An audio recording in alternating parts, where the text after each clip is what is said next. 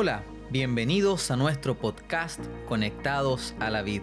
Soy Leandro Cisterna y compartiré con ustedes este espacio dedicado a fortalecer nuestra conexión diaria con Dios a través de la reflexión y el estudio devocional. Queremos saludar a todos nuestros amigos y hermanos de iglesia que están avanzando en este proyecto y a todos aquellos que nos escuchan a través de este podcast. El capítulo de hoy lleva por título El motivo correcto. Hoy vamos a hablar sobre la tesis número 57, la cual sostiene, la obediencia genuina es natural y espontánea y es resultado directo de nuestra relación de fe con Cristo. El texto bíblico de hoy se encuentra en Juan 14, versículo 15 y dice lo siguiente, Si me amáis, guardad mis mandamientos. A continuación compartiremos una interesante reflexión. El propósito de la tesis de hoy es explicar por qué la obediencia genuina debe ser natural o espontánea. Siempre que escuchamos la palabra obediencia, la relacionamos con algo que requiere un tremendo esfuerzo de nuestra parte o con algo que es difícil de alcanzar. De hecho, la obediencia se premia. Cuando un hijo es obediente recibe un premio porque entendemos que realizó un gran esfuerzo o un gran mérito. Pero cuando vamos al terreno espiritual y encontramos que la obediencia es un regalo y que debería ser algo natural o espontáneo, pareciera ser que esta idea de obediencia a base de esfuerzo y luchas no calza. En los próximos días vamos a profundizar en el rol que juega el esfuerzo dentro de la obediencia. Pero para entender la verdad que trae la tesis de hoy, la clave está en comprender la raíz de nuestras acciones es decir, de dónde provienen nuestros impulsos e intenciones correctas.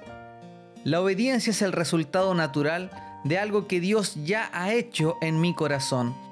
Si tenemos los impulsos, pensamientos e inclinaciones correctas, entonces la obediencia será algo natural. En el libro Hechos de los Apóstoles, en el capítulo 45, encontramos la siguiente declaración. Dios desea que tengamos dominio sobre nosotros mismos, pero no puede ayudarnos sin nuestro consentimiento y cooperación. El Espíritu Divino obra por medio de los poderes y facultades otorgados al hombre. Por naturaleza no estamos capacitados para armonizar nuestros propósitos, deseos e inclinaciones con la voluntad de Dios. Pero si tenemos el deseo de que Dios cree en nosotros la voluntad el Salvador lo efectuará por nosotros. Qué interesante es esta cita. Si tenemos el deseo que Dios transforme nuestra voluntad, Él lo hará. Dios ha prometido colocar nuestros sentimientos, pensamientos y propósitos en armonía con su voluntad. Ha prometido cambiar nuestros gustos e inclinaciones para que sean puros y santos. Por lo tanto, si nuestros deseos son correctos, si nuestros sentimientos y pensamientos son correctos, si nuestros motivos e instintos también son correctos, ¿cómo serán entonces nuestras acciones? Claramente, también serán correctas. Un buen árbol no puede dar un mal fruto. La hermana White, en la Review and del 8 de septiembre de 1885, escribió lo siguiente. Los hijos de Dios nunca olvidan hacer el bien y comunicarse. Ellos tienen el Espíritu de Cristo.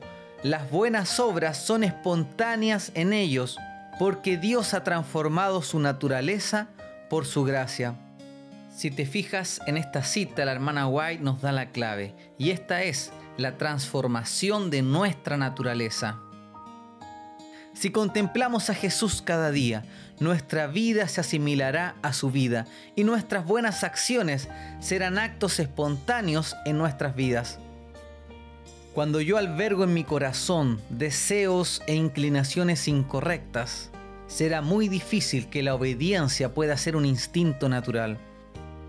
Por este motivo, que lo importante cuando hablamos de obediencia verdadera o genuina es permitirle a Dios que primero trabaje en nuestro interior, que pueda transformar nuestros pensamientos e impulsos, ya que de esta forma el hacer la voluntad de Dios será nuestra mayor delicia.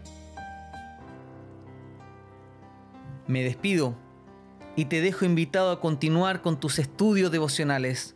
También te invito a participar de nuestra cadena de oración todos los días a las 7 de la mañana y también a las 7 de la tarde. Recuerda que estamos orando por tres motivos. En primer lugar, por el derramamiento del Espíritu Santo. También oramos por aquellas personas que están sufriendo con esta pandemia mundial.